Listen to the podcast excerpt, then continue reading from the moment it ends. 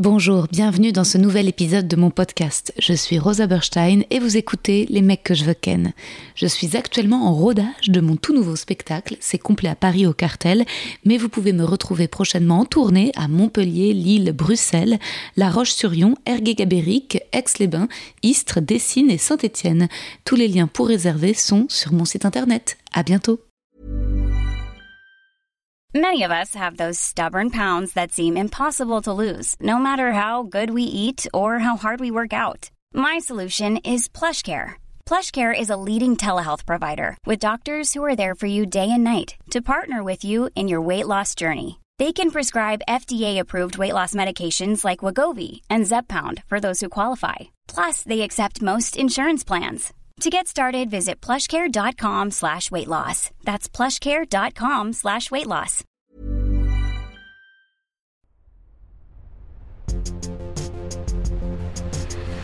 Les mecs, les mecs, les mecs que je veux ken. Chers auditeurs, chères auditrices, mes choux à la crème, mes profiteroles chocolatés. J'ai une excellente nouvelle. Darty a enfin remplacé mon satané frigo par un nouveau qui est normal, silencieux. L'autre se mettait en branle, c'est vraiment le cas de le dire, à toute heure dans la nuit et ça me réveillait et ça me rendait folle. Mais maintenant, ouf, c'est fini Comme quoi, patience et détermination, voilà ce qui peut nous aider à endurer cette existence, ne jamais rien lâcher, en faisant aussi confiance au temps, à la vie, en tolérant notre folie, en lui mettant un petit ruban pour qu'elle n'explose pas. Un petit ruban joli, car sans cette angoisse, que ferions nous sans notre colère? C'est justement le moteur de notre invité d'aujourd'hui, l'essayiste Ilana Weijman, La Révolte, qui l'a poussée à écrire son premier livre, Ceci est notre postpartum, et son deuxième, qui est depuis mercredi dernier en librairie, Des Blancs comme les autres, les Juifs, angle mort de l'antiracisme. On a donc parlé d'antisémitisme, de dog whistling, des différents visages de l'antisionisme, d'universalisme et des particularismes, de la sexualité dans le judaïsme et de notre sentiment juif diasporiste, de notre amour de la France. Un grand merci aux auditeurs présents à la nouvelle scène le week-end dernier. J'étais en relâche samedi, mais vendredi c'était le fuego. J'ai eu un standing ovation à la fin des spectateurs qui dansaient sur Bamboléo. C'était dingue. Et merci aux Bruxellois, Bruxelloises qui étaient là au Kings jeudi dernier. Je me suis mis une race le soir même. Je peux plus faire ça à mon âge, vraiment. Je suis partie le vendredi en oubliant mon sac à main à l'hôtel avec tous mes papiers dedans. Mais ça veut toujours dire quelque chose. Si vous avez lu mon livre, je raconte que quand je retrouve le personnage d'Edouard en Bretagne et que je m'endors sur la plage, je je me réveille sans mes papiers, ma carte d'identité a disparu. Régulièrement, je me redécouvre instable et vulnérable, sans carte, sans clé, sans argent. Heureusement, mes voisins ont un double. Ils sous ma place de parking, donc ils m'ont donné du cash. J'ai refait ma carte Navigo, je peux payer avec mon téléphone qui n'était pas dans mon sac. J'ai du bonheur dans mon malheur. Ilana, elle, dit qu'elle a hérité de la gymnastique mentale toute juive, du désespoir joyeux ou de l'espoir triste. Vous allez voir, on parle vite, mais l'audio n'est pas en accéléré, c'est juste qu'on était très passionnés par le sujet. Bonne écoute les amis. Ah ouais. T'es pas courageuse, t'es une kamikaze. Ouais. J'ai pas le sens du danger en fait. Moi, c'est très... ça, pourquoi ça m'est familier Bon, bah alors je suis trop contente, Ilana, de te recevoir. Et euh, c'est très rare que j'écrive euh, un, un, poème aussi long. Je suis hyper touchée. Bon, bah alors, euh, parfait, je te le lis. Ok. C'est la journaliste créatrice du média féministe Chic, Myriam Levin, qui me parle pour la première fois d'Ilana Weisman. Tu connais pas Ilana, l'autrice de Ceci et notre postpartum? Suis-la sur Insta, ça va te plaire. Quel merveilleux conseil. Je me mets à suivre Ilana et suis bluffée par ses postes engagés, intelligents, personnels, courageux, parfois contre-courant, qui me font toujours réfléchir et surtout sentir moins seule comme femme juive féministe et antiraciste. Je m'explique. Je participe depuis un an et demi au podcast Spotify Hotline et j'y ai rencontré des activistes féministes qui sont devenus des amis et qui m'ont beaucoup appris. Grâce à elles, je me suis énormément déconstruite. Au début, je pouvais tenir des propos comme Bon, il n'y a rien de mal à se taper des vieux, si c'est excitant, on va pas commencer à tout moraliser. Alors que je vois maintenant à quel point des rapports de domination peuvent intervenir avec la différence d'âge, un exemple parmi d'autres. Grâce à Hotline, la sororité n'était plus un beau concept mais une réalité. Or, au tout début, l'un des premiers épisodes qu'on a enregistré avait pour thème la fétichisation. Et comme on est une bande de nanas avec un roulement, ce ne sont pas les mêmes chroniqueuses à chaque épisode. On m'avait expliqué, cet épisode sera en non-mixité car ce sont les femmes racisées de la bande qui pourront le mieux témoigner. J'avais dit soit, si c'est un épisode sur la fétichisation des femmes noires, ok, Mais si on parle de la fétichisation tout court, pourquoi vous n'invitez pas l'une des chroniqueuses qui est certes blanche mais grosse et peut donc tout à fait témoigner de la fétichisation des femmes grosses? J'ai été écoutée et c'est exactement ce qui a eu lieu. Mais ce que je n'avais pas vraiment réussi à leur dire ce jour-là, c'est le titre de ton livre c'est que je ne suis pas moi une blanche comme les autres parce que je suis juive. Je ne subis pas les stigmatisations aux faciès, mais j'en subis bien d'autres avec mon nom. Et les filles d'Hotline, avec leur ouverture et notamment grâce à l'intelligence de la présentatrice Naya, sont curieuses de ma réflexion là-dessus. J'ai dit récemment dans un épisode que j'avais pu moi aussi me sentir exotisée en tant que femme juive. Et j'ai reçu dans mes DM des remerciements de juifs féministes apeurés. Merci de l'avoir dit. Moi, je l'ai dit une fois dans un podcast, mais toi, Ilana, tu développes cette thèse, entre autres, sur plus de 200 pages et c'est passionnant. J'ai tant de questions, mais avant tout, merci. Merci d'avoir le courage de dénoncer l'antisémitisme, celui de l'extrême droite structurelle, et celui plus insidieux venant de la gauche, de notre propre camp, qui met en compétition les populations racisées. Merci de citer les mots incroyables de Delphine Orviller sur l'antisémitisme et ceux de Michel Dreyfus sur la particularité de l'antisémitisme à gauche. Merci à toi de développer une pensée unique et nouvelle qui va faire beaucoup de bien au milieu militant et ouvrir le dialogue, c'est sûr. Justement, j'arrête de monologuer, dialoguons. Merci Rosa, je suis hyper touchée. Ah bah vraiment c'est... Mais j'en ai tellement que je ne sais même pas par où commencer, donc je vais prendre le chemin de ton livre et, euh, le cheminement euh, des chapitres. Et déjà, l'un des premiers chapitres qui est hyper intéressant, t'explique que l'antisémitisme c'est du racisme, mais qu'il faut quand même garder le terme antisémite. Alors, il y a en fait l'antisémitisme est une forme de racisme, mais disons que le phénomène déborde la définition euh, habituelle du racisme. Donc c'est un racisme, mais pas uniquement. Donc déjà là, ça peut porter à confusion. Très souvent, dans les dénominations de groupes antiracistes, on a très souvent lutte contre le racisme et l'antisémitisme. Donc les deux sont un peu séparés dans la psyché collective. Euh, parce qu'aujourd'hui, enfin, je, pense qu'à l'heure actuelle, il est important de séparer les deux parce que c'est un racisme particulier et parce que très souvent, malheureusement, il n'est pas pris en compte au sein des luttes antiracistes. Donc, si on dit juste les racismes, beaucoup de personnes ne vont pas forcément inclure l'antisémitisme. Donc, jusque-là, je pense que c'est important de bien dire les deux, mais moi, ma volonté, enfin mon, mon, espoir, c'est qu'un jour on puisse juste dire les luttes antiracistes et que pour tout le monde, il soit très clair que ça inclut la lutte contre l'antisémitisme. Euh, l'antisémitisme, c'est un racisme parce que, comme toutes les autres formes de racisme, il s'agit d'essentialiser un peuple, de euh, lui donner, enfin de donner une valeur en en fait à certaines différences, une valeur dépréciative. C'est de dire voilà, si tu es juif, tu es euh, sournois, tu es forcément riche, tu es forcément euh, privilégié, privilégié, tu es forcément euh, rattaché, enfin je sais pas, enfin très omniprésent dans les médias, dans la finance, etc. Donc on a des phénomènes d'essentialisation et quand le, racisme pseudo-scientifique se développe et se structure à la fin du 19e siècle, les juifs font totalement partie de ce phénomène d'essentialisation. Donc moi ce que j'explique c'est de dire attention, il faut bien séparer en tout cas les racismes, même enfin le racisme anti-musulman est aussi différent en certains points du racisme anti-noir ou du racisme anti-asiatique, etc. Donc bien euh, séparer de dire voilà, il y a des manifestations particulières, il y a des stéréotypes particuliers en fonction des populations, mais euh, en fait l'essence raciste est la même, enfin vise de la même façon. Enfin si vous voulez, il y, a des, il y a des parallèles, il y a des différences, mais il y a aussi des parallèles et parce qu'il y a des parallèles et parce qu'on converge dans les haines de alors pour le dire très clairement, de la suprématie blanche, il faut aussi converger dans nos instruments de lutte et dans nos luttes, tout en gardant des lieux aussi en non-mixité, des lieux spécifiques où on construit nos, nos armes en tant que groupe particulier, mais aussi se retrouver dans des lieux où on peut lutter ensemble. Hmm. Et justement, donc c'est ce qui est génial dans ton livre, c'est que tu, euh, bah, tu donnes des définitions très fines et t'en apportes et tu cites le dog whistling, qui est une forme plus sournoise d'antisémitisme. Ouais, le dog whistling, donc en anglais, c'est euh, le sifflet euh, pour chien. En fait, c'est quand tu siffles et que les chiens entendent, c'est des ultrasons, donc tout le monde ne peut pas l'entendre. Mais les gens qui se reconnaissent entre eux, puisque les racistes en fait forment aussi une communauté, ce que j'explique, ça c'est vraiment des, il y a des, des espèces, c'est un espèce d'appartenance, on se reconnaît entre racistes, on a des, petits codes, on a des petites choses.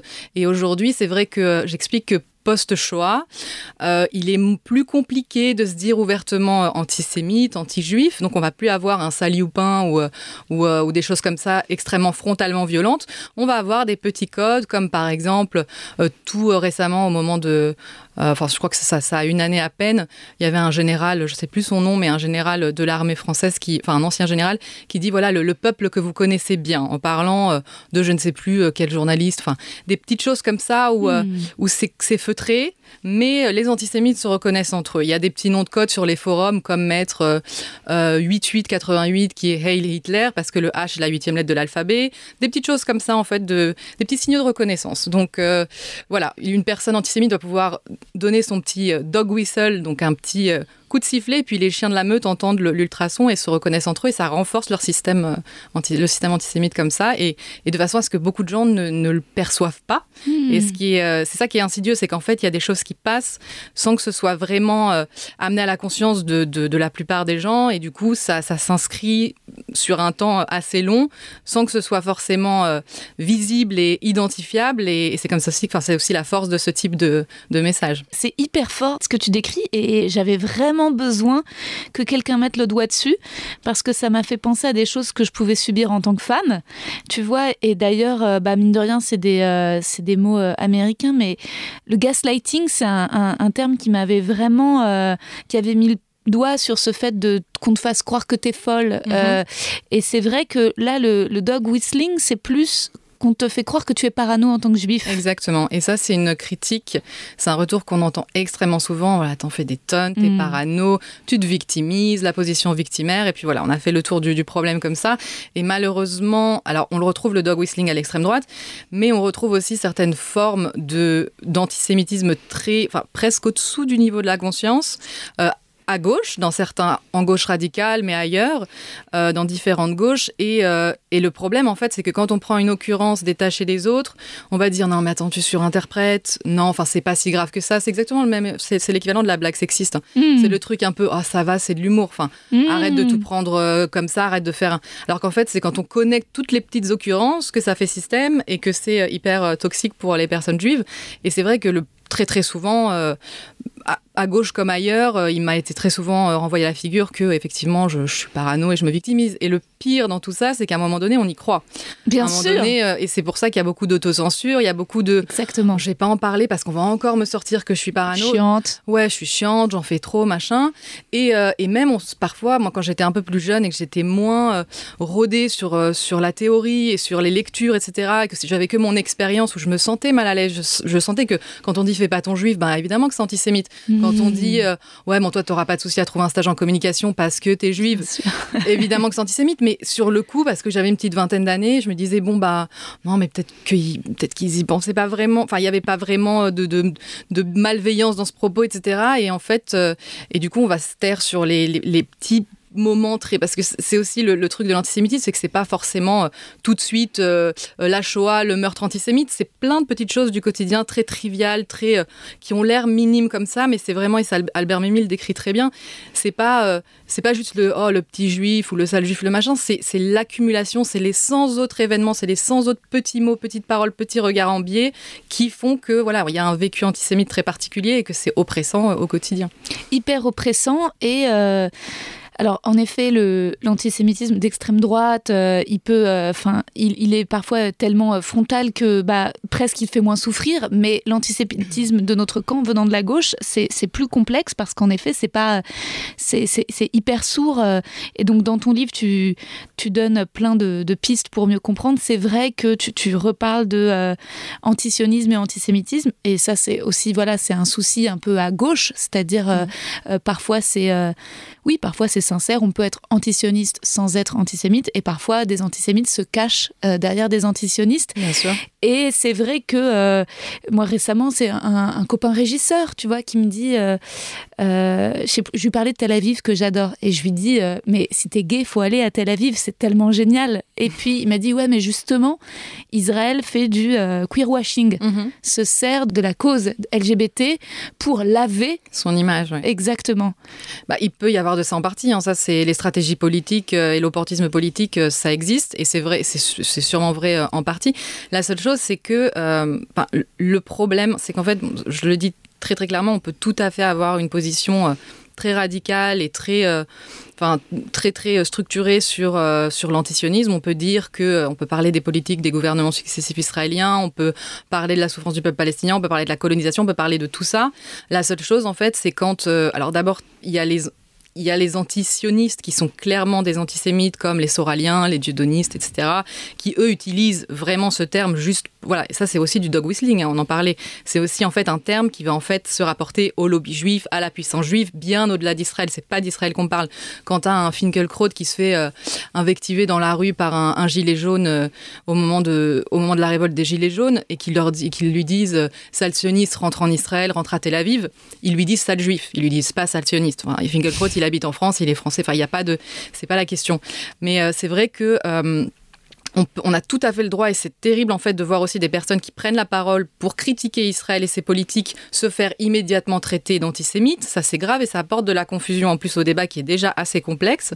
Mais euh, parfois, effectivement, euh, il y a aussi cette, utilisation, donc enfin, je, le, répète, de l'antisionisme comme d'un cache-sexe pour exprimer son antisémitisme. Hmm. Après, euh, le problème en fait, c'est quand on va euh, essentialiser, encore une fois, on parle de, racisme anti-juif, quand on va en fait rapporter chaque juif dans le monde, peu importe ses idées, peu importe qui il est, à Israël.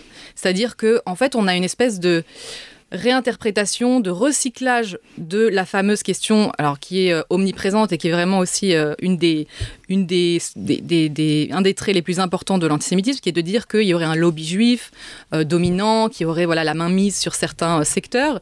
Et en fait, on a une espèce de recyclage du mythe du lobby juif maintenant avec la figure israélienne, et donc les juifs sont forcément blancs sont forcément des dominateurs. Non seulement ils ne sont pas dominés, oppressés, mais en plus ils deviennent des dominateurs en puissance par l'essentialisation et le, et le rapport toujours à Israël. Donc c'est un peu ça qui se passe. Malheureusement, la question israélienne brouille énormément pistes sur la, la question de la lutte euh, contre l'antisémitisme en France. Et encore une fois, je parle d'un phénomène, là je parle de la France, on pourra en parler pour d'autres pays, mais euh, l'antisémitisme, c'est un produit idéologique européen qui n'a strictement rien à voir avec Israël, qui précède largement la création d'Israël. Donc il faut essayer toujours de reprendre les choses au cas par cas avec de la nuance. Et on peut tout à fait prendre la parole sur ce qui se passe euh, en Palestine et en Israël, défendre la cause des Palestiniens, défendre leur droit à l'autodétermination, sans sombrer dans l'antisémitisme. Il faut faire super, super gaffe de rester dans des, en fait, dans des critiques euh, politiques stricto sensu. Et c'est ce qui est génial dans ton livre, que j'avais jamais lu avant et vraiment c'était, c'était une œuvre nécessaire, c'est que tu dis attention, c'est pas parce que ces sujets sont récupérés par l'extrême droite pour mettre de l'huile sur le feu que la gauche doit se taire et s'auto-censurer. Mhm. Et c'est ça que je trouve hyper fort. Et donc, il y avait vraiment besoin de cette parole parce que justement, donc tu, tu donnes l'exemple de Finkelkraut avec les Gilets jaunes. Mais au moment des Gilets jaunes, tu vois, tu avais différentes positions chez les Juifs face à cet incident. Soit on en parle et on le dénonce, soit si on est de gauche et qu'on a euh, de la sympathie pour le mouvement des Gilets jaunes et qu'on pense qu'il euh, faut faire attention aux retraites, et eh ben on le tait. En fait, on tait cet incident parce qu'on se dit que euh, c'est oui, bon bah il y a des fachos parmi les Gilets jaunes, mais que ça va être, c'est comme tout d'un coup un Gilet jaune avait arraché le voile d'une femme musulmane, et bah qui est-ce qui en avait parlé C'était la droite et l'extrême droite. Regardez ces gilets jaunes qui sont des fachos. Mm. Sauf que la, gauche est démunie à ce moment-là. Parce que soit on, dit, bah non, attendez, c'est pas, pas du tout OK de faire ça, euh, mais c'est mettre d'un coup le doigt sur euh, une, cause plus globale. Et je trouve qu'on est, dans ces moments-là, il y a une. Euh, ouais, bah, il y, a une paire. Qui, qui, parle, quoi Qui parle à gauche C'est très compliqué de trouver des paroles. Ouais, il y a. Bah, en fait, tu, parles de l'extrême droite et c'est un point qui est intéressant c'est que parce que depuis un certain nombre d'années, la gauche s'est désinvestie de euh, la question de la lutte contre l'antisémitisme, ou en tout cas le, la traite de façon très marginale. C'est pas une problématique qui est structurante à gauche, malheureusement, et euh, parce que la nature horreur du vide, l'extrême droite s'est engouffrée dans la brèche et aujourd'hui se positionne comme les défenseurs des juifs, ce qui est une, mais une ignominie de, dire une, une, femme comme Marine Le Pen, qui est la fille de son père, qui a toujours ses potes euh, anciens SS et compagnie, avec un parti qui est né de, avec, dont, le, dont des fondateurs étaient des anciens SS. C'est pour moi, c'est quelque chose qui me, mais qui me tord le ventre, qui me brise le cœur de voir que même il y a certains, certaines personnes dans la communauté juive qui entendent ce discours et qui du coup presque se disent bon bah bon bah voilà, elle a changé. Euh, maintenant c'est oui oui, il y a vraiment de ça. Moi j'ai dans ma famille élargie des personnes qui vont voter pour Marine Le Pen euh, aux dernières élections. Hmm. Et ça ça me ça me brise le cœur véritablement.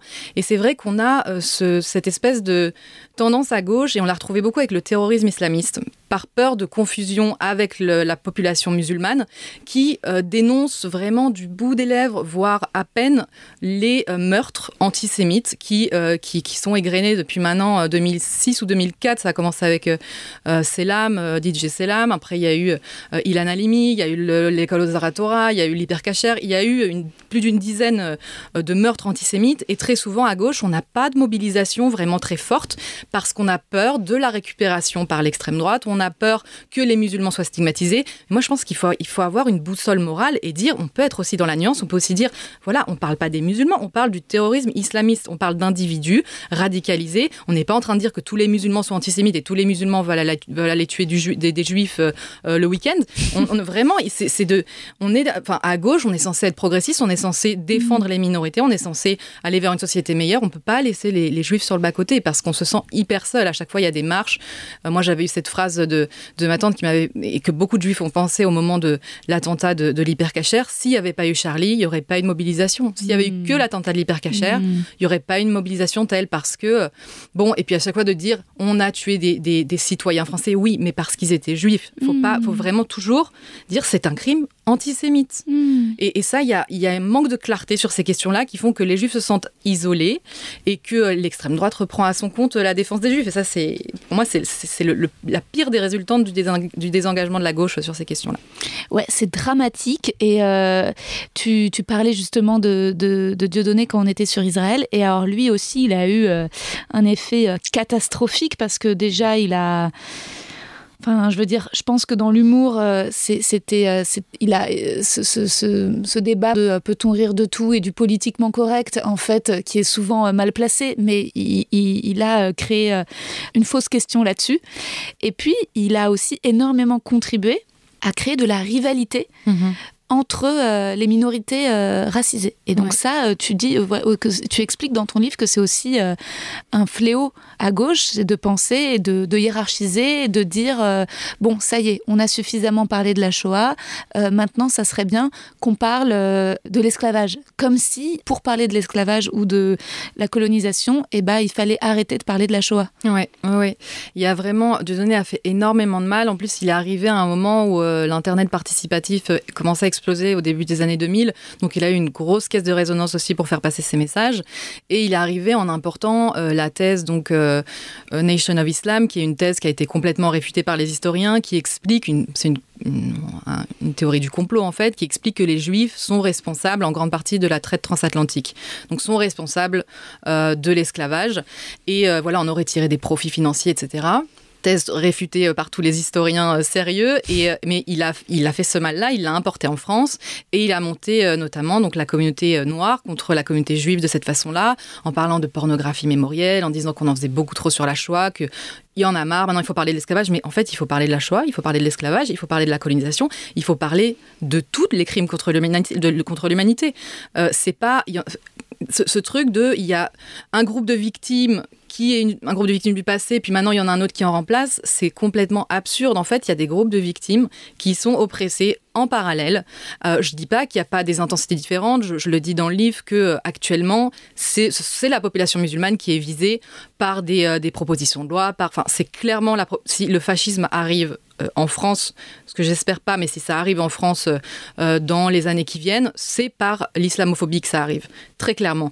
Maintenant, de dire, voilà, du coup, il faut pas parler d'antisémitisme, c'est complètement débile, en fait, et même en parlant d'une discrimination, au contraire, pour moi, ça ouvre sur parler d'autres discriminations qui sont, qui sont similaires, qui viennent vraiment de, qui, qui viennent de la même essence. Et il y a cet exemple très très beau, je trouve, de Serge Klarsfeld, qui, je crois que c'est sur Mediapart, euh, qui dit euh, voilà, aujourd'hui, la rhétorique qui est utilisée contre les musulmans est exactement la même rhétorique, le même narratif qui était utilisé contre les juifs avant la Seconde Guerre mondiale.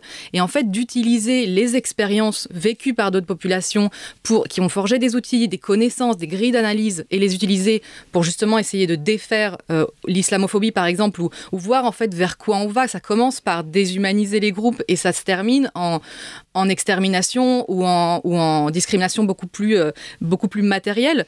De fait d'utiliser ce qu'a vécu les juifs pour potentiellement apprendre quelque chose et voir aussi vers quoi on peut potentiellement aller avec d'autres populations racisées, c'est quelque chose qui est hyper important. C'est des outils qui sont importants. Euh, donc, euh, il n'y a, pas de, a pas de concurrence, en fait. Et c'est vrai qu'aujourd'hui, très souvent, quand je parle d'antisémitisme, que ce soit sur mes réseaux, sur Twitter, c'est très, très visible, on me dit, mais systématiquement, je vais avoir des dizaines de personnes qui vont me dire, ah, il y en a marre de parler des juifs. Pourquoi on ne parle pas des noirs? Pourquoi on ne parle pas des musulmans? Mais moi, je veux qu'on parle de tout le monde.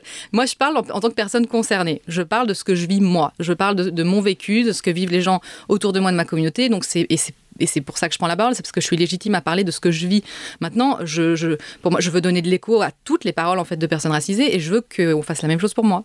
Bien sûr, et ton livre est vraiment un, enfin, se termine par un immense message d'espoir et, euh, et, de convergence des, des luttes avant d'arriver justement au, enfin, sur, sur le, le mot, enfin, même j'aimerais les, ah mais non, mais on peut pas spoiler, je peux pas te faire lire les dernières pages du livre qui sont si belles, faudrait que les gens les lisent par eux-mêmes.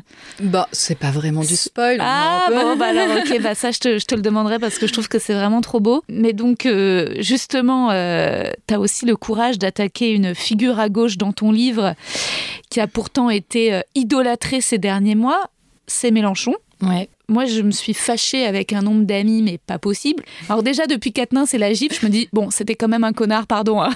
J'étais pas non mm. plus complètement à côté de la plaque. Mais euh, même s'il y a plein de choses qui sont... Euh, enfin, je veux dire, il faut trouver de l'espoir dans la gauche quelque part. Dans ton livre, tu relèves à plein d'endroits, dans le discours de Mélenchon, du dog whistling. Ouais.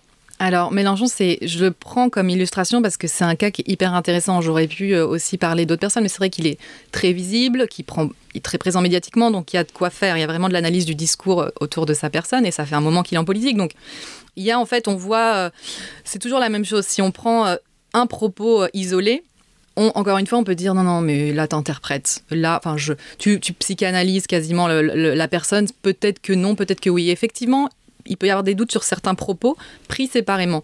Vraiment, avec Mélenchon, c'est l'accumulation. C'est le nombre d'occurrences, avec certaines beaucoup plus clairement antisémites, d'autres moins. Mais en tout cas, c'est l'accumulation, c'est vraiment le système euh, euh, antisémite. Et c'est-à-dire que est-ce que Mélenchon est antisémite quand on pose cette question? Je ne réponds pas oui, je ne réponds pas non. C'est-à-dire que pour moi, c'est pas une personne qui euh, est essentiellement, enfin qui sait, qui est, qui est conscient, qui a, voilà, qui appartient. Euh, parce que je parle d'appartenance au groupe raciste, c'est pas ça, c'est pas, c'est, pas ça Mélenchon. C'est qu'il il véhicule certaines imageries, certaines idées, mais quasiment dont je ne sais pas à quel point il a conscience ou non. Mais il y a notamment deux occurrences pour moi qui sont très très claires. C'est quand il reprend à son compte euh, l'idée du déicide, quand il dit que je ne sais pas, sur BFM TV, il dit je ne sais pas euh, si Jésus était sur la croix, ce que je sais, c'est que c'est ce compatriote qui l'y ont mis.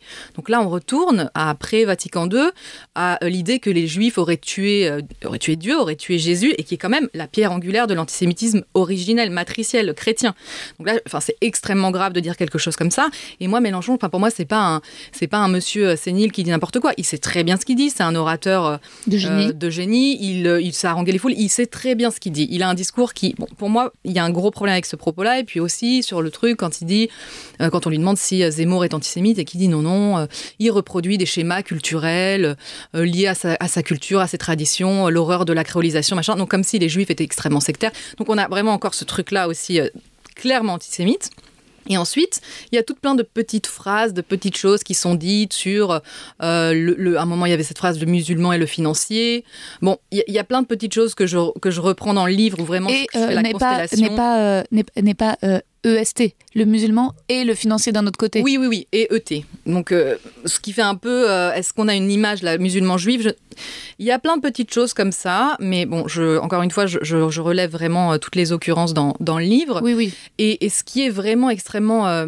et, et c'est marrant parce qu'il y a vraiment un parallèle, du coup, avec les violences sexistes et sexuelles sur la personne de Mélenchon, c'est qu'on est toujours dans le déclaratif je, je suis antisexy, je lutte contre l'antisémitisme, vous ne pouvez pas me faire ce procès. Les gens qui me font ce procès, en fait, veulent saper mon projet, veulent me saper moi, veulent saper le projet de la gauche radicale. C'est jamais pris, en fait, il n'y a pas de remise en question.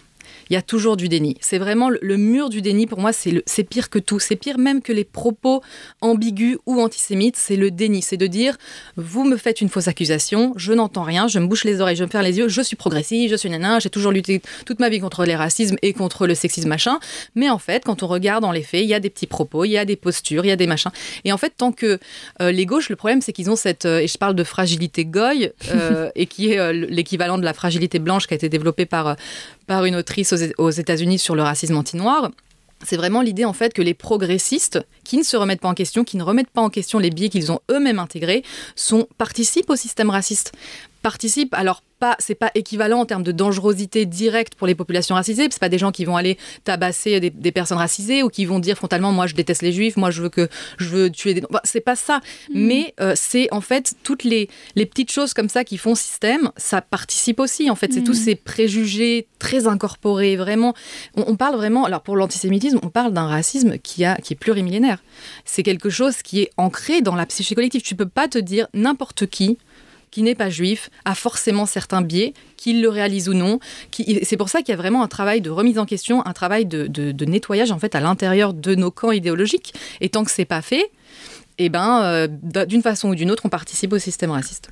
Mais tu parles aussi des indigènes de la République ah, C'est différent, parce que là, pour moi, ils sont, en tout cas, la figure de Ouria Boutelja dont je parle, elle est clairement antisémite. C'est pas du hmm. biais, là. C'est très, très clair. Dans son pamphlet, euh, les, les Juifs, les Blancs et nous, euh, on est vraiment sur. Euh, elle arrive à un stade, en fait, bon, de toute façon, chaque juif, où qu'il soit dans le monde, est un colon en puissance. Euh, et il y a vraiment cette idée où euh, l'antisémitisme devient quasiment en fait une composante de sa pensée, comme presque une composante d'un discours radical. Elle dit, j'ai pas la phrase sous les yeux, mais elle dit quand on quand on quand on est antisémite, en réalité, on participe à critiquer l'échelle pyramidale, etc. Donc là, on est vraiment dans un antisémitisme assumé. Euh, et puis Boutelja, elle a aussi des propos très homophobes, très sexistes, etc. Donc c'est un personnage particulier. C'est pas, on n'est pas sur, le, sur du Mélenchon, c'est vraiment encore autre chose.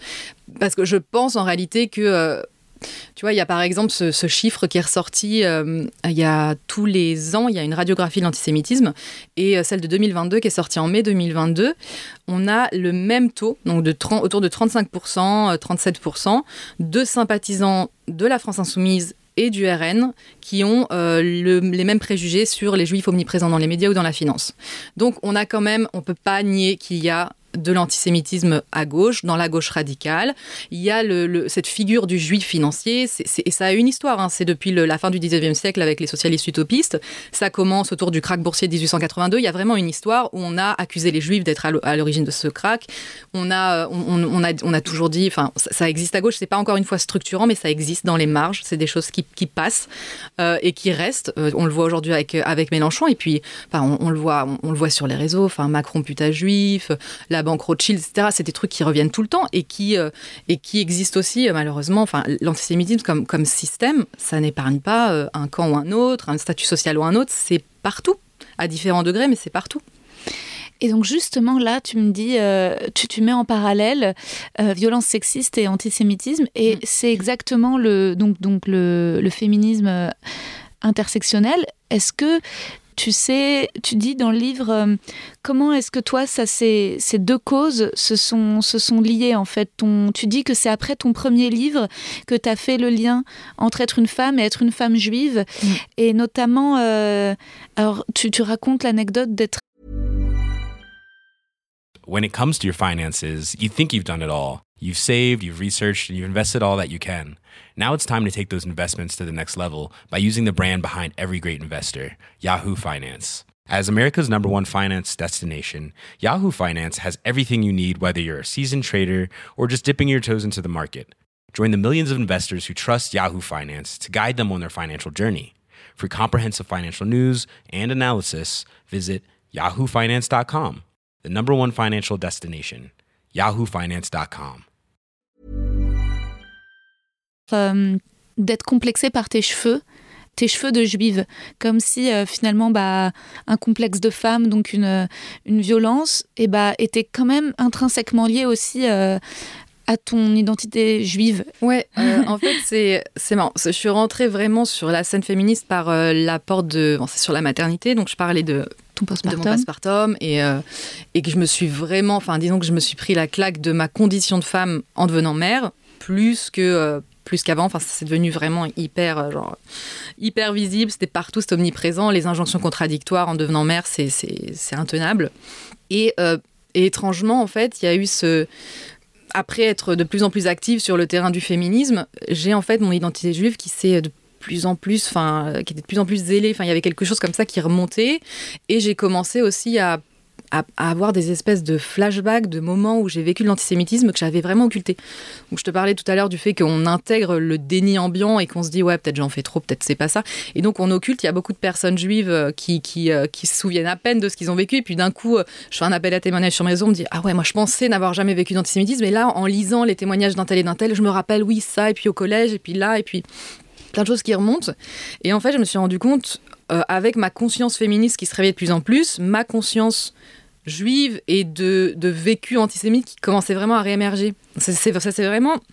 Il y a eu vraiment une espèce d'auto-alimentation, enfin double euh, alimentation, et, et c'est exponentiel. Et pourtant, alors ça, c'est quelque chose d'assez moderne, donc le féminisme intersectionnel. Et donc, tu vois, par exemple, moi, ma mère, c'est pas forcément quelque chose qu'elle peut comprendre parce que euh, elle fait partie de cette génération. Euh. ma mère, elle est universaliste. Et donc, j'espère quand elle écoutera ce podcast qu'elle pourra comprendre que euh, l'universalisme c'est beau, les lumières, et bien sûr que, que ça, à l'époque c'est contre le conservatisme, mais euh, pourquoi justement tu, tu, peux nous redire pourquoi l'universalisme trouve en fait ses limites aujourd'hui et comment euh, ça se fait que, que les Français se sentent tellement menacés par, entre guillemets, le communautarisme? Mm.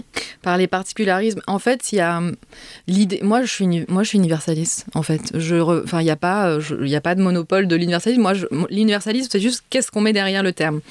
L'universalisme, c'est un horizon, en fait. C'est une vision, c'est une aspiration. Euh, on peut pas juste dire c'est euh, quelque chose de figé, c'est acquis.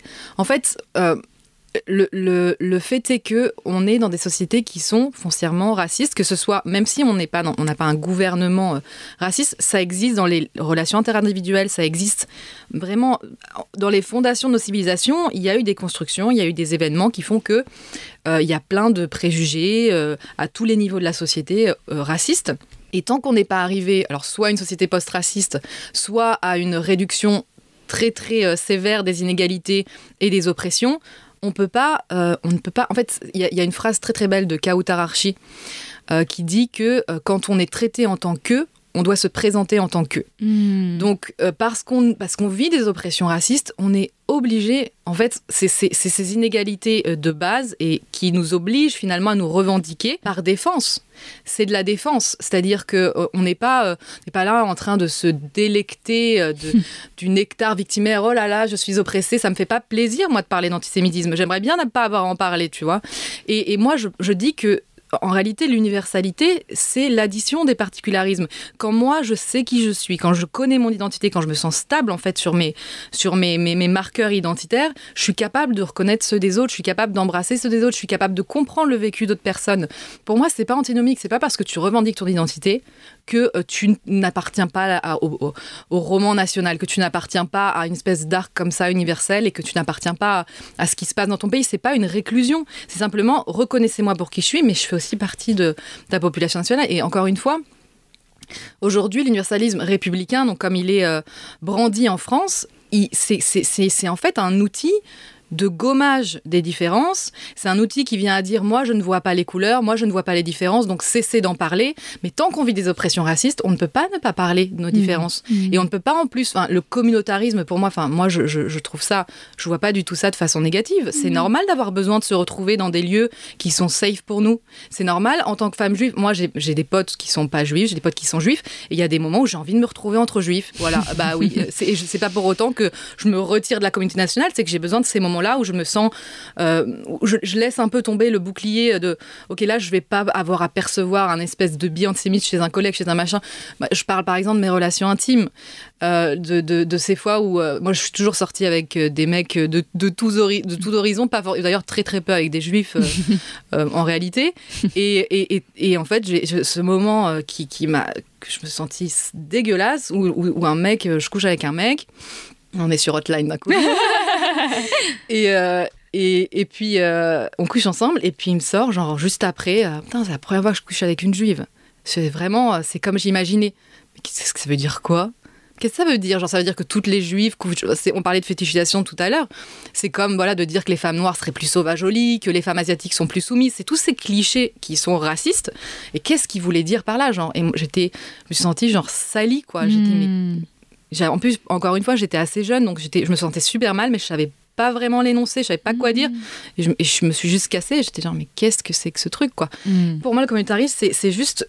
C'est des réflexes de survie et pas que, parce que c'est vrai qu'il y a la réaction au racisme, mais il y a aussi simplement euh, le fait de, dans sa construction identitaire, on a besoin aussi d'être avec nos semblables. Ça veut pas dire qu'on reste tout le temps avec nos semblables, mais on a besoin d'endroits où on est entre nous, on a besoin d'endroits où on est tous ensemble, et ça, et c'est pour moi, c'est pas du tout une menace. C'est pas les gens qui parlent de voilà les identités euh, qui sont maintenant un facteur de division de la communauté nationale. Non, et en plus de ça, plus on brandit l'universalisme et plus les, identi- les identités sont exacerbées. Parce qu'en fait, quand tu nies euh, les différences, c'est là qu'elles ont envie de s'exprimer de plus en plus fortement et de plus en plus de façon hyper zélée. Et elles sont moins sereines parce que justement, elles sont euh, écrasées. Elles sont écrasées en premier lieu. Donc, faut pas oublier en fait comment, euh, ça se construit, en fait, la genèse de, du truc. Mais, euh, je pense vraiment que euh, si on regarde les personnes, si on regarde leurs identités euh, plurielles et la façon dont ils les manifestent, euh, et qu'on les accepte, bah d'ailleurs, elles seront, je pense qu'elles seront plus sereines ces identités. Ouais. Et alors justement, pour des personnes comme ma mère, il y a un terme qui ne passe pas, c'est le terme racisé. Mhm. Ou euh, c'est euh, être raciste que de parler de personnes racisées. donc, euh, donc, et donc ça, tu, tu le dis bien dans ton livre, que pas du tout.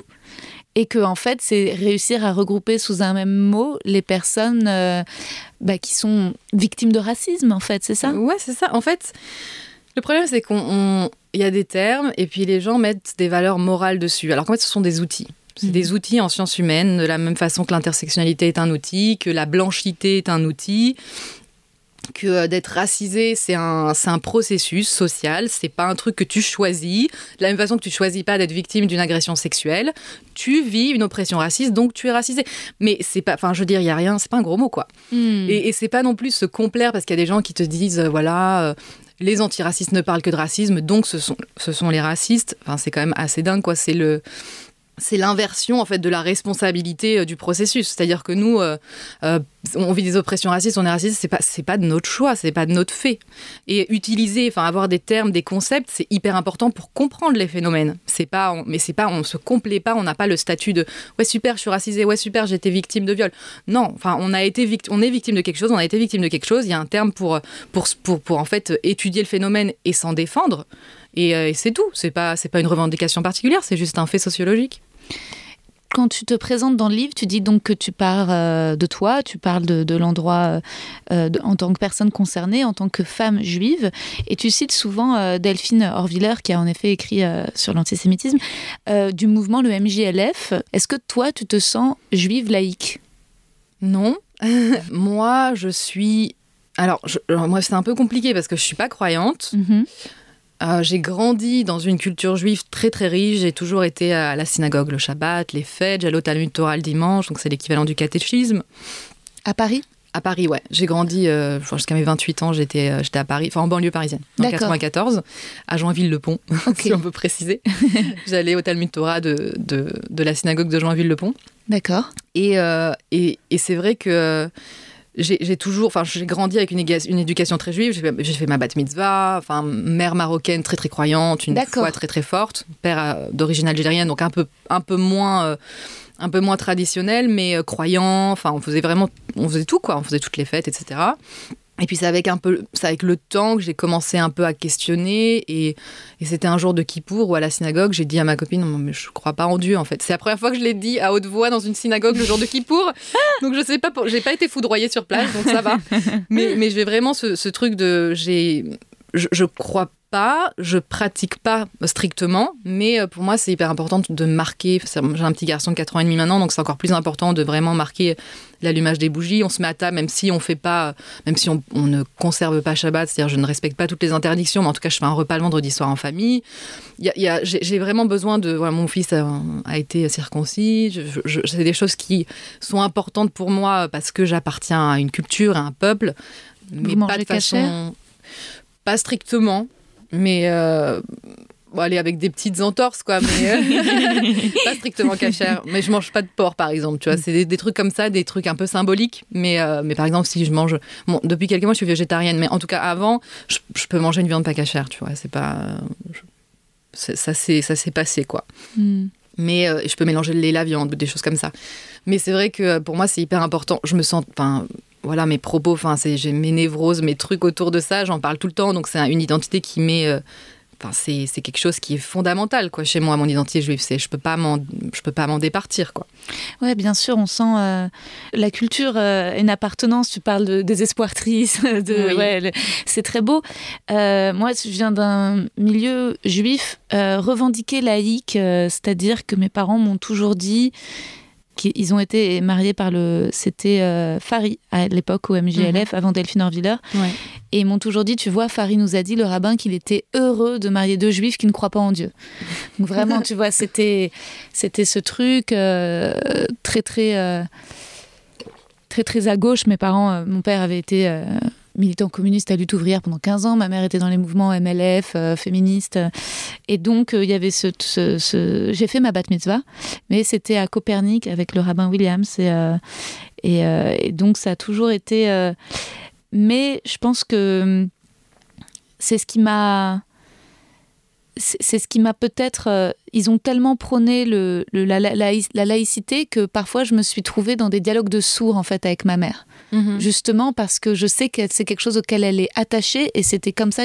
Ils m'ont toujours tué juive laïque, juive laïque. Ouais. Et, euh, et le problème, c'est que ce terme de laïcité, je peux pas m'empêcher quand même de le voir un tout petit peu euh, usé à toutes les sauces euh, en France en ce moment, quoi. Ouais. Et en effet, notamment comme outil de stigmatisation des musulmans, quoi. Ouais.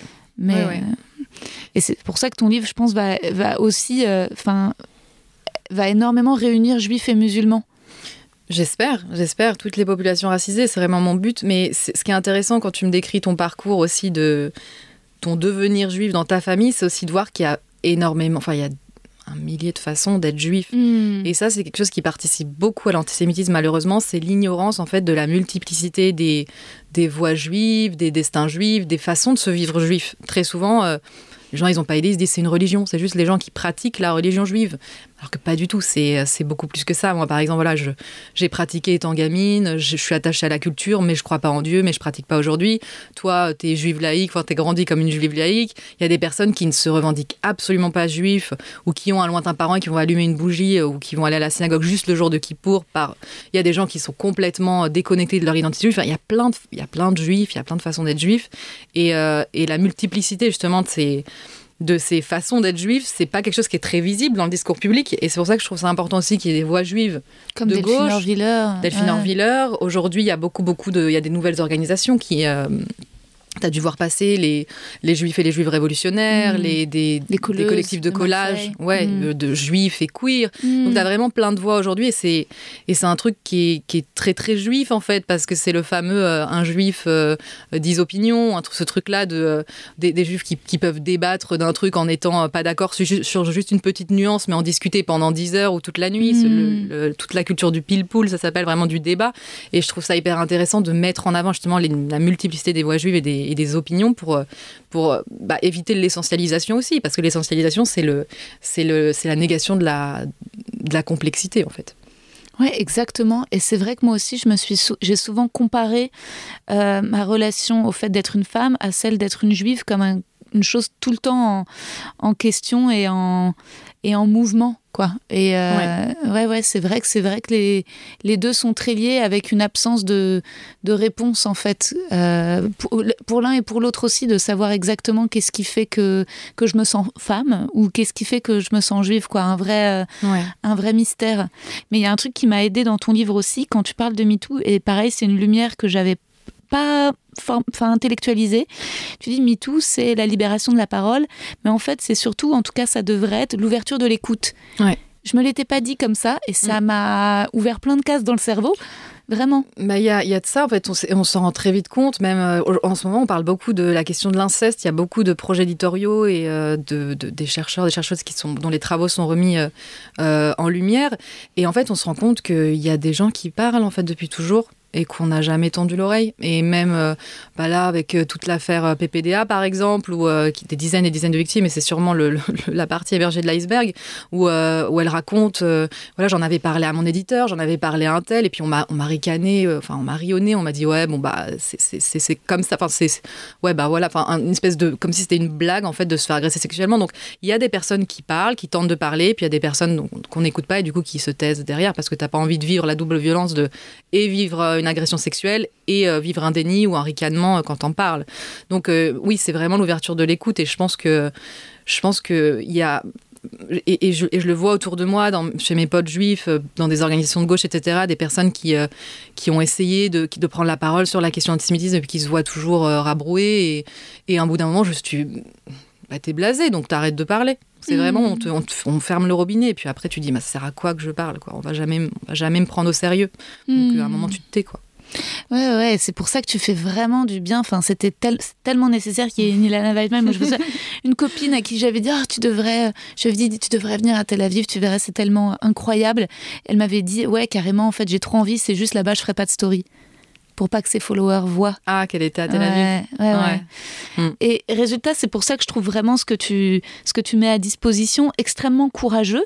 Et c'est ce que je me disais en, lisant ton livre, mais je me disais d'où vient ce courage? Et surtout aussi en, écoutant toutes tes interviews euh, euh, sur ton livre, euh, sur le postpartum. Je veux dire, vraiment, ta parole, elle a, elle a été hyper bah, libératrice et puis courageuse parce que tu témoignes en fait. Tu fais pas, c'est pas que des concepts, tu parles de ton expérience propre, tu parles du moment de saturation après avoir allaité ton fils pendant des mois où tu n'en pouvais plus et où tu as eu cette envie, cette pulsion de pousser sa tête. Mm. Et je me suis dit, mais c'est une parole tellement taboue, tellement interdite aux femmes. Et je me suis dit, mais est-ce que tu te souviens, toi, Ilana petite, ou dans ta construction, comment c'est venu ce, courage, ce besoin de s'exprimer?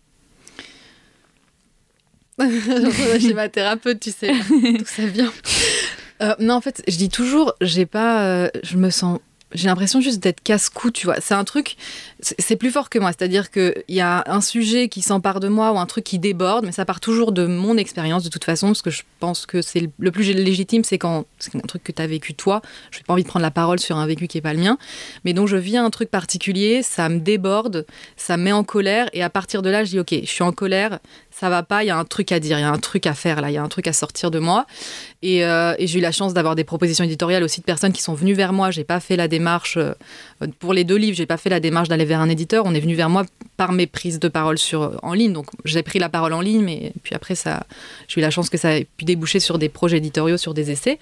Mais c'est vrai que euh, j'ai toujours ce moteur de la colère qui pour moi est une émotion très très saine quand elle n'est pas destructrice. C'est quelque chose qui voilà te pousse à, faire quelque chose, à prendre la parole.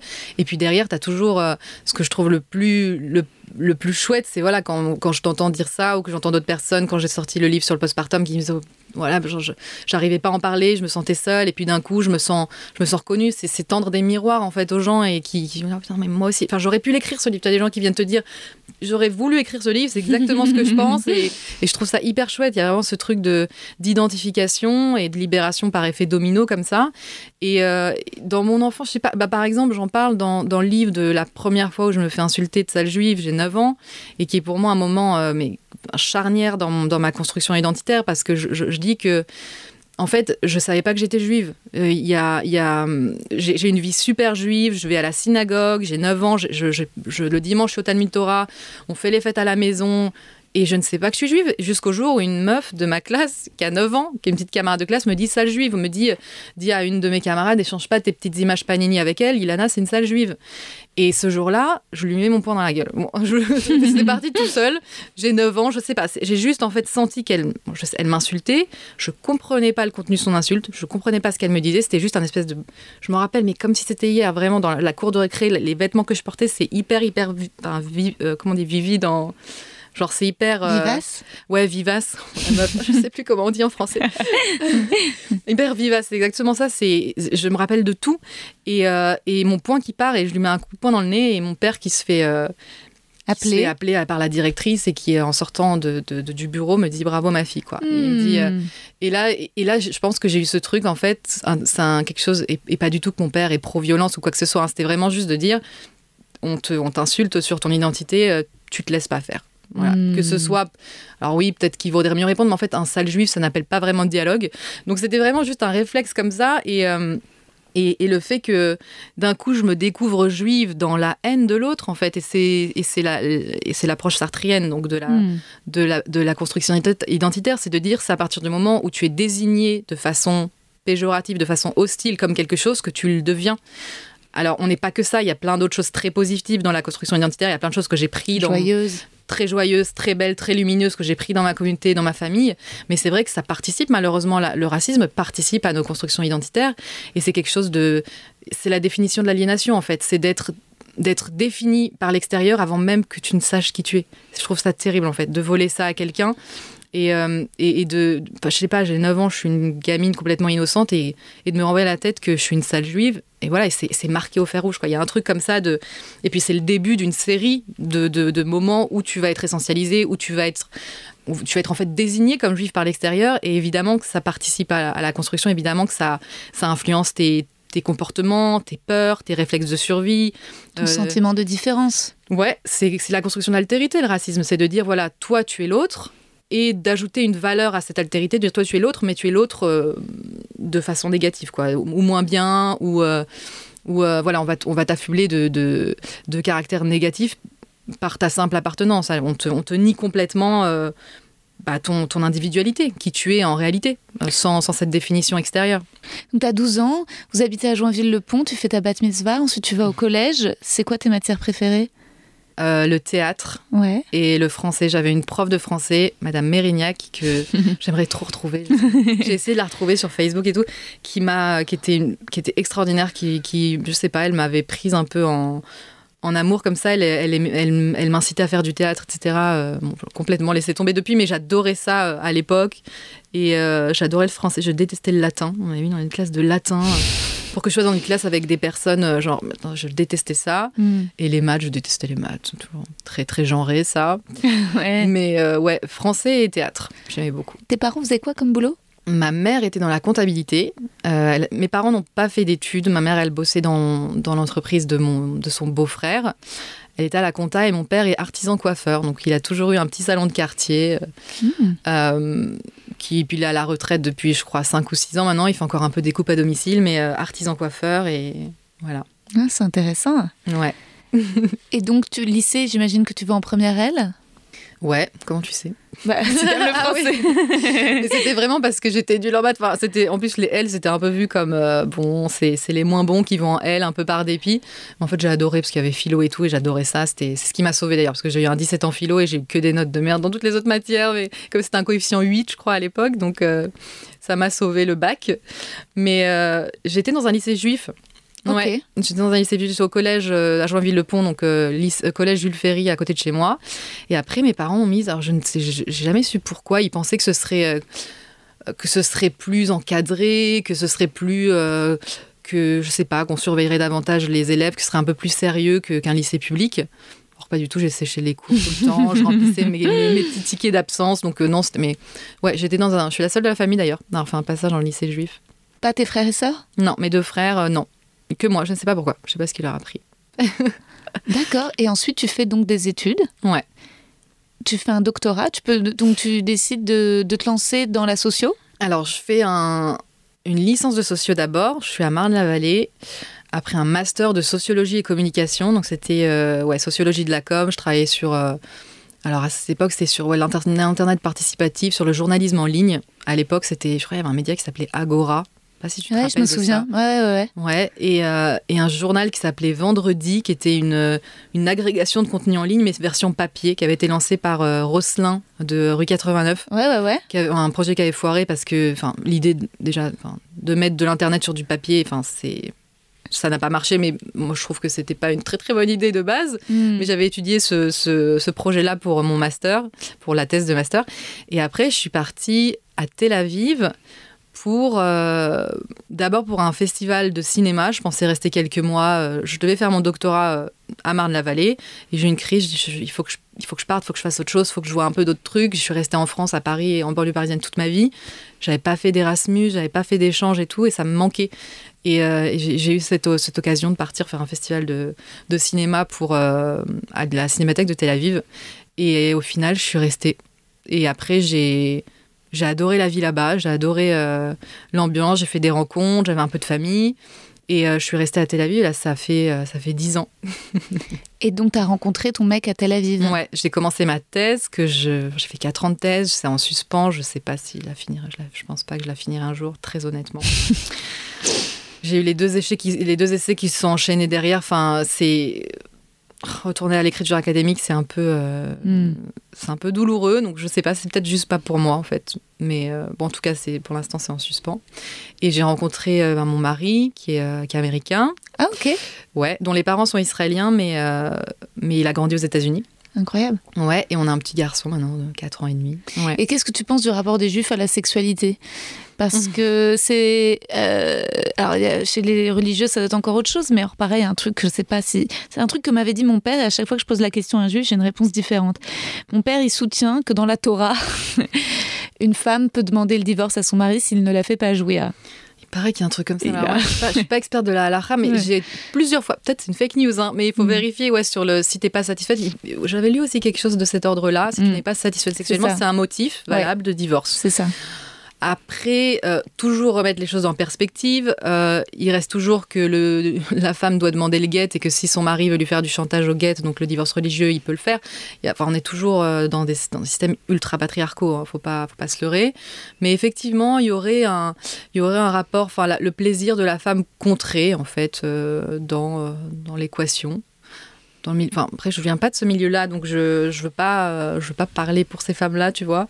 Mais moi, enfin ma sexualité en tant que juive, euh, j'ai pas l'impression que ça m'a bloqué ou quoi que ce soit, quoi. Non, au contraire. En fait, je pense que c'est plutôt. Je pense que j'ai l'impression que le, rapport au plaisir m'a toujours semblé plus décomplexé euh, chez les juifs que chez des amis de culture euh, catholique, par exemple, où, c'était. Oui, sûrement. Mais oui, c'est vrai que dans le catholicisme, t'as quand même ce truc hyper rigoriste comme ça. C'est, oui, je pense vraiment qu'il y a, il y a un truc qui est plus oppressant dans le catholicisme que dans le judaïsme sur ces questions-là, ouais. Après, euh, je dis ça, mais ma mère, par exemple, qui est extrêmement traditionnelle, j'ai jamais parlé de sexualité avec elle, c'est un mhm. énorme tabou.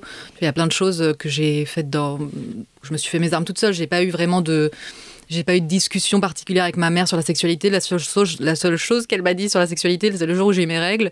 Elle m'a dit euh, Maintenant, attention, tu es en mesure d'enfanter, alors fais, protège-toi. C'est le seul mhm. truc qu'elle m'a dit. Dit, on n'a jamais parlé de sexualité, elle a jamais été vraiment une oreille sur ces questions-là. Ou euh, Oui, mais là, je te dirais, là, c'est moi qui vais être raciste. je te dirais que, en tant qu'ashkenaz, les séfarades sont des beaufs.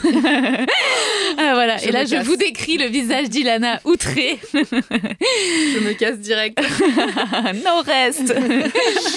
euh, ben oui, il y, a beaucoup de ça aussi. Ça, c'est le racisme entre juifs qui, est... qui existe aussi. C'est très, c'est très drôle. Après, tant que ça reste de la oui, taquinerie. Bien sûr. Mais euh, on le retrouve chez, chez, les musulmans, pareil. Les Tunisiens, les Marocains, ils se charrient. Tu vois, c'est vraiment. Bien sûr. Ça, c'est très drôle sur la bouffe. Euh, voilà, vous avez une bouffe dégueulasse, sans saveur. Mm. Qu'est-ce que tu veux que je te dise? Ça, c'est vrai. Mais ça, je le reconnais. Mais moi, j'aime bien, euh, j'aime bien les boulettes dans, dans le bouillon.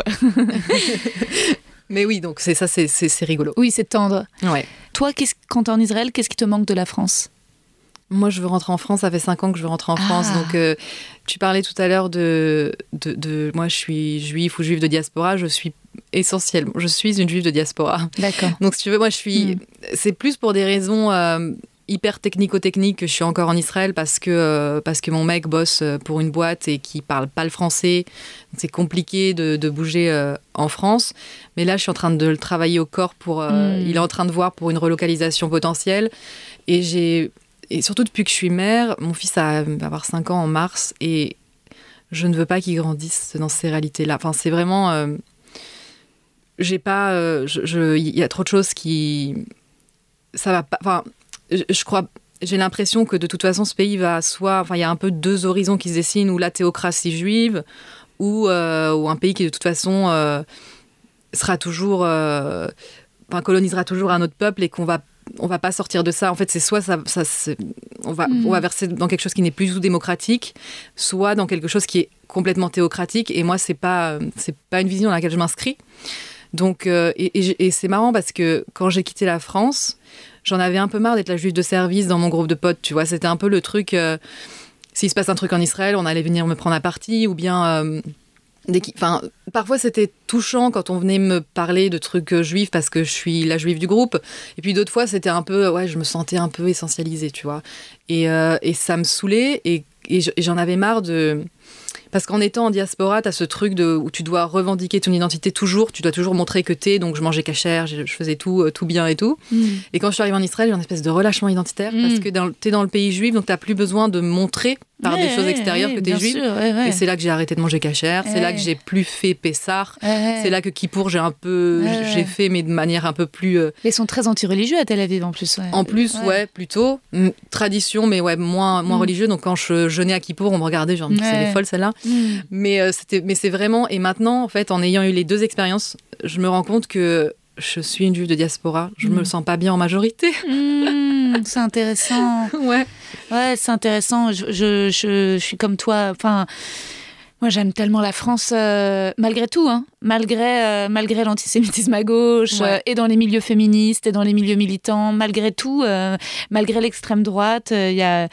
Et, et c'est vrai que je me sens juive française, et que c'est une, identité très complexe, et que je pense que, au-delà de juive de la diaspora, je crois que je me sens juive française, parce que même quand j'adore les États-Unis, et je trouve ça génial d'aller à New York, et notamment à Noël, sur la période de, de Hanouka, et de voir ces énormes menorahs dans la rue, mhm. c'est vrai que quand tu es juif et que tu as été habitué à la discrétion, euh, et, bah, et bah c'est incroyable. Euh, quand tu regardes un talk show et que tu as Jimmy Kimmel qui invite euh, Amy Schumer et que le premier truc qu'il dit c'est que sa mère et bonne année, t'imagines un talk show français, enfin c'est impensable. Nous, y a, mais, mais en même temps, je pense que la France peut, peut grandir, évoluer et s'inspirer.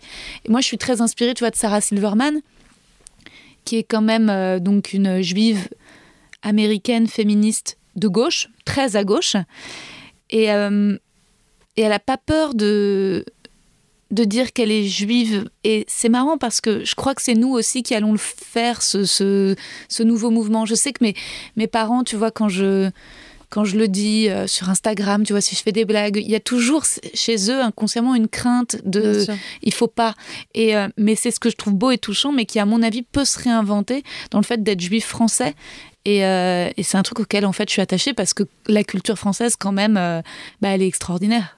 Oui, bah, je suis d'accord. Moi aussi, je me sens super française et, plus ça va et plus je sais que je, suis une juive de France, clairement. Et euh, mais c'est vrai que c'est intéressant ce que disent tes parents. C'est un, c'est une autre partie du vécu antisémite, c'est le fait de se cacher. Et il y a plein de personnes qui m'écrivaient euh, sur mes réseaux quand j'ai un peu, euh, j'ai relayé beaucoup, beaucoup de témoignages d'antisémitisme du quotidien et qui me disaient, moi, j'en ai pas vécu, mais c'est parce que je dis jamais que je suis juif. Je dis, mais en, fait, mmh. si tu dis jamais que tu es juif et parce que tu as peur de le dire, c'est, un vécu antisémite, en fait. De mmh. devoir masquer ton identité, c'est un vécu antisémite, tu vois, de devoir, de te dire, bon, d'avoir ce sentiment, en fait, qu'il y a un truc diffus autour de toi qui te laisse pas l'espace d'être qui tu es et, mmh. et, juste de l'exposer de façon neutre, tu vois, juste bah ouais, je suis juive, ouais. Et, ce truc, euh, j'ai peur, je mets pas mon nom parce que ça donne sur la rue, je veux mmh. pas, j'ai mis un autre nom parce que je veux pas être affichée comme juive. Donc c'est des trucs qui sont euh, flippants, quoi. C'est vraiment, en plus, ça te, ça fait quand même écho à des périodes de l'histoire où il fallait se cacher, quoi. Donc, euh, enfin, bah, pour le coup, les Ashkénazes, c'est hyper je trouve que c'est symboliquement c'est hyper fort et c'est ça fait partie du vécu antisémite ce truc de on va se faire discret quand même hein. Tant tu sors tu sors de la Sénat qui pour enlève ta kippa cache ton ton rail ta Magen David ton truc quand tu donc c'est un truc qui, qui, fait vraiment partie du vécu antisémite. Donc je, comprends que les parents, euh, et puis dans les statistiques on voit, hein, c'est maintenant c'est à l'école, et dans la jeunesse c'est de plus en plus courant de vivre des, des agressions antisémites dans le cadre scolaire. Tu as des filles qui font vraiment froid dans le dos. Hmm. Euh, et, et, c'est ouais, c'est triste, mais c'est vrai que je pense que moi, j'ai pas envie d'avoir peur en fait. J'en ai hmm. vécu, j'ai vécu une agression antisémite quand j'étais plus jeune. J'ai vécu euh, plein de moments euh, hyper douloureux, mais je j'ai pas peur. Ouais, merci. Mm. C'est génial, c'est hyper inspirant. Et il y a une autre, euh, une autre nana sur Instagram qui a pas peur et qui, que je trouve, euh, qui me fait rire et que je trouve génial, c'est Elise Goldfard. Alors elle, carrément, elle met en story euh, tous les mariages de ses cousins en Israël. Parfois un mariage, je sais, hyper. Je, je et moi, j'ai peur pour elle. Je suis en mode. Ah, après, elle me... tu fais la mère juive là. Ah bah ouais, je me dis mais pourquoi non, elle devrait pas. J'ai un truc comme ça, mais elle devait monter. Attention, attention. Est-ce que ça va conforter dans un cliché, rendre jaloux je, je, je, ouais, je, je suis encore peur. Je pense qu'on n'est pas, on n'est pas libéré de la peur, mais c'est euh, avec des personnes comme toi, avec des livres comme le tien, que, que les choses avancent. Et tu peux jamais savoir en fait comment ça va mm. être récupéré. Va... En fait, juste se dire, écoute, je mets ça sur la mon identité, je la mets sur la place publique. Après, que ce soit récupéré, pas récupéré, ça m'appartient plus. Mais euh, je, je veux pas me censurer. Quoi. Et au contraire, je pense que plus on parle de nos, identités, et en fait, on lutte contre l'antisémitisme en le faisant parce qu'on montre à des personnes qui ne sont pas foncièrement antisémites. Qu'est-ce que c'est qu'être juif? Qu'est-ce que c'est que nos coutumes? Qu'est-ce que c'est? Moi, je, y a, parfois, je fais, des, trucs pédagogiques, je mets une mésousa, je dis voilà ce que c'est. Des trucs vraiment super simples, mais il y a plein de personnes qui juste. En fait, on est moins d'un pour cent en France, hein, on est 0,8%, je crois. Donc il y a des gens en fait, qui n'ont jamais croisé de juifs de leur vie, ou des, juifs qui ne, sont, qui ne se revendiquent pas, qui ne, se, qui ne se présentent pas comme juifs, donc ils n'ont aucune idée de qui on est. Et l'ignorance euh, peut justement verser aussi dans. Ou des clichés, être plus réceptif aux clichés si tu connais pas de juifs, en fait, on n'a jamais croisé de ta vie. Ou bien euh, ce truc de. Euh, bah, l'antisémitisme, ça n'existe pas vraiment, mais bon, si tu connais pas de juifs et qu'ils te racontent pas leur vécu, bah, tu vas pas avoir conscience que ça existe. Après, ça, tu as tout ce travail-là. Donc, c'est pour ça que pour moi, c'est important qu'on qu'on parle de nos identités, quoi, très ouvertement. Hmm. Après, c'est pas une injonction. Hein. Si t'en as pas envie et que t'as peur, je veux pas dire hey, tu vas mettre en avant ta judéité. Non, il y a des personnes qui n'ont pas envie d'en parler, euh, voilà. Mais moi, c'est vrai que j'ai pas ce souci-là et au contraire, ça m'a franchi. Enfin, je me sens libérée dans, de parler de qui je suis. Ça me, ça me fait beaucoup de, c'est un sentiment un peu de ouais d'émancipation quoi. Ouais ouais, c'est ça fait du bien et c'est un questionnement riche. Moi d'ailleurs je t'inviterais si jamais tu es encore là, c'était un vendredi ou samedi soir de libre. Dans mon spectacle, je le dis que je suis juive euh, mais au départ, je le disais pas, c'était une vraie question et un cheminement de savoir le dire, comment le dire parce que je voulais pas que j'avais peur qu'on puisse se sentir euh, alors exclu tu vois. Je, je, et puis que je voulais pas que ça puisse sonner comme une revendication. Enfin, vraiment, je. Et en même temps, le problème, c'est comme je fais. Euh, des blagues qui sont en fait influencées par euh, l'humour ashkénaze euh, américain, new-yorkais, mm. euh, donc des blagues assez noires parfois sur la Shoah. le problème, c'est que je voulais rassurer les gens et que bon, je me et, que et leur dire un petit peu, non pas que j'ai le droit, mais de leur que qu'ils comprennent aussi un peu là d'où ça vient, cette envie de rire là-dessus. et donc c'était nécessaire. Et il n'y a pas de problème. Enfin, au contraire, je pense que et c'est tellement touchant, tellement beau, tu vois, quand parce qu'à Paris, dans le reste dans en France, il n'y a pas. Euh, je pense qu'il y a plus euh, en termes de pourcentage de juifs peut-être dans ma salle à Paris que quand je suis en tournée, mais euh, ça, ça. Enfin, ça ne change rien et c'est d'autant plus presque touchant et presque intéressant quand je vais en province en tournée avec ce spectacle et d'entendre et d'écouter, de voir les, ouais, les réactions bienveillantes, quoi. Ouais. Oui, mais c'est ça, c'est que ça peut générer des choses hyper positives. On a toujours peur comme ça, ça a généré du négatif ou de l'hostilité. Mais il y a des très belles choses. Moi, je le vois sur mes réseaux, il y a plein de gens qui sont pas du tout juifs, qui connaissent très peu de juifs et qui sont super contents juste d'apprendre, qui sont curieux, tu vois, qui ont cette envie de. qui me disent, j'avais pas idée à quel point c'était une problématique. Euh, que, les juifs vivaient ça dans leur quotidien réellement, je pensais pas. Et, et voilà, enfin, juste de faire moi, je trouve ça hyper important qu'on est tellement peu nombreux en plus que hmm. si on prend pas la parole sur ce sujet et si on n'en parle pas, bah, on, on, va, on alimente euh, bah, ouais, l'ignorance autour de nous et, euh, et, euh, et c'est dommage. quoi. Est-ce que je peux passer aux questions du questionnaire de Proust? Ok. La qualité que tu préfères chez un homme? Attends. Je, ah, je, suis tellement mauvaise dans ce truc-là, je suis pas spontanée du tout. Mais non, mais alors, ça, alors ça, je supporte pas. Parce que au départ, j'invitais que des mecs. À chaque fois, ils répondaient. Puis je me suis mise à inviter des nanas dans le podcast. Et, les nanas les plus brillantes se discréditent au moment du questionnaire de Proust. C'est pas possible quand même. bon, ok, la qualité que je euh... Oh merde, je sais. euh, L'empathie. La qualité que tu préfères chez une femme? La sororité. Hmm le principal trait de ton caractère Entière. Ce que tu apprécies le plus chez tes amis L'écoute. Ton principal défaut J'ai du mal à accepter la critique. Mhm. Ce qui est problématique quand tu t'exposes médiatiquement, oui. bah ça fait jamais plaisir. Non. Ton occupation préférée en ce moment la pole dance. Mais non, c'est pas vrai. tu fais du pole dance Oh wow Depuis quelques mois et c'est ma, ma. Après j'ai plein d'occupations, mais là en ce moment c'est, ma, ma lubie du moment. Euh, j'adore. Génial. Ton idée du bonheur Le rire de mon fils. Hmm. Quel serait ton plus grand malheur? Euh, perdre les miens, perdre, perdre les gens que j'aime. Où aimerais-tu vivre? Paris 20e. Ah ouais, le 20e, c'est le meilleur arrondissement. Oui, là je suis logée là-bas et je suis Mais c'est trop bien. beau. J'adore. C'est trop beau. J'adore le mélange, bah, le Ouais. brassage des cultures là-bas. Brassage des cultures, il y a quand même ça reste un peu parisien, un peu euh, po- populaire et un peu joli. quartier, c'est- je suis ouais. alignée là-bas. Je suis. Ah ouais, non, non, mais le 20e, c'est. Le problème, c'est que c'est du luxe aujourd'hui, hélas, de pouvoir. euh, Enfin, ça dépend. À la location, c'est peut-être possible. Euh, Mm. Moi, je sais que j'ai acheté mon appart à Bagnolet et c'était totalement inaccessible de pouvoir acheter dans le 20e, quoi. Ouais. Ouais, ouais. Mais, Mm. c'est mais si jamais je revenais à Paris, ça serait dans le 20e. C'est tellement stylé. J'adore. Ouais, ouais. Puis il y a plein de petits secrets, plein de petits euh, passages de, avec des pavés, des maisons, des campagnes. Enfin, c'est incroyable.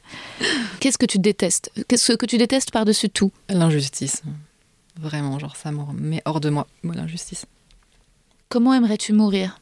Dans mon sommeil, Et enfin, quel est ton état d'esprit actuel? Anxieuse et excitée. Les, vraiment les deux, il n'y a pas, c'est-à-dire à 50% anxieuse de la réception et à 50% euh, hyper heureuse de, de récolter aussi le fruit de mon travail, que ce soit enfin, euh, bah, que je, voilà, comme on, on laisse partir un enfant qui fasse son chemin, quoi. Mais, mais je suis aussi très anxieuse. Tu as des questions que tu redoutes de la part de journalistes ou tu te sens prête à affronter tout ça? Oh, bah, j'ai déjà commencé la semaine dernière en amont donc- et j'ai eu vraiment des journalistes pour le coup euh, de un peu partout sur le spectre, à part euh, pas Oui. extrême droite évidemment. Euh, donc j'ai déjà été confrontée à des idées euh, différentes, à des. J'ai eu un entretien notamment un peu un peu ring de boxe et tout, donc c'est Ah. mais, mais cool. Toi, Ok. Je disais tout à l'heure, j'apprécie pas la critique, mais là bizarrement. Parce que je sais qu'il y a des. On n'est pas obligé d'être aligné, qu'effectivement, tu as le courant universaliste, tu as plein d'autres choses.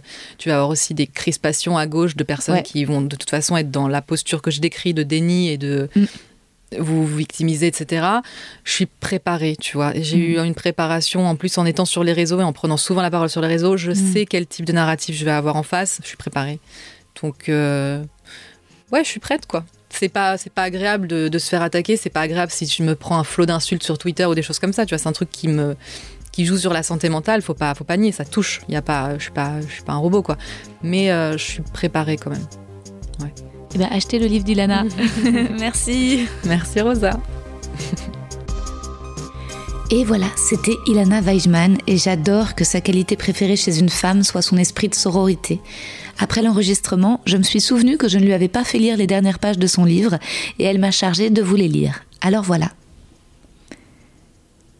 Ouvrir un dialogue avec ma famille politique et singulièrement avec le camp antiraciste.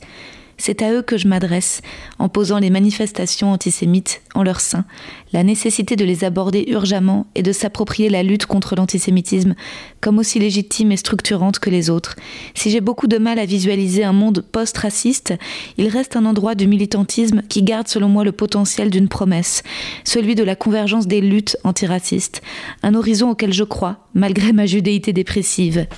Où l'on accepte toutes les souffrances, où on les refuse toutes, eh bien, je les refuse en bloc, comme je refuse en détail chaque figure de l'oppression, écrit Mémy, parce que nous sommes faits du même bois, façonnés par les mêmes regards altérisants, parce que nous avons hérité de haine, bu au même goulot, nos souffrances respectives ne peuvent pas, ne doivent pas devenir des boucliers dressés face aux autres minorités. Répondons-y plutôt d'une même voix, amplifiée, forte et cohérente. Additionnons nos jeux pour former un nous. Voilà, c'est très beau, c'est plein d'espoir. Il y a plein d'espoir dans le livre euh, d'Ilana et vraiment, je vous, le recommande. C'était un honneur de, la recevoir dans le podcast. Et merci d'écouter, voilà, de suivre le podcast qui va de paroles d'humoristes à de paroles d'essayistes, de femmes à d'hommes, à membres de ma famille, à des monologues euh, aux États-Unis. Voilà, je suis assez impressionnée par votre fidélité, euh, quels que soient les, les caps que le podcast prend. Et, et je vous remercie de votre curiosité. Bisous, à bientôt.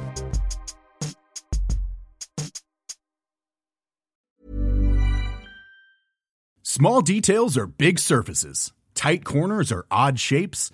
Flat, rounded, textured, or tall. Whatever your next project, there's a spray paint pattern that's just right. Because Rust new Custom Spray 5 in 1 gives you control with five different spray patterns. So you can tackle nooks, crannies, edges, and curves without worrying about drips, runs, uneven coverage, or anything else. Custom Spray 5 in 1. Only from Rust Vous avez aimé cet épisode? N'hésitez pas à le dire en faisant une petite story, en taguant mon compte et celui du podcast, at que je veux ken sur Insta. Vous pouvez également soutenir mon travail en venant voir mon spectacle, en lisant mon livre et en commentant sur YouTube les replays vidéo de mes chroniques sur France Inter. Je suis tous les mardis dans Zoom Zoom Zen. Merci, bisous.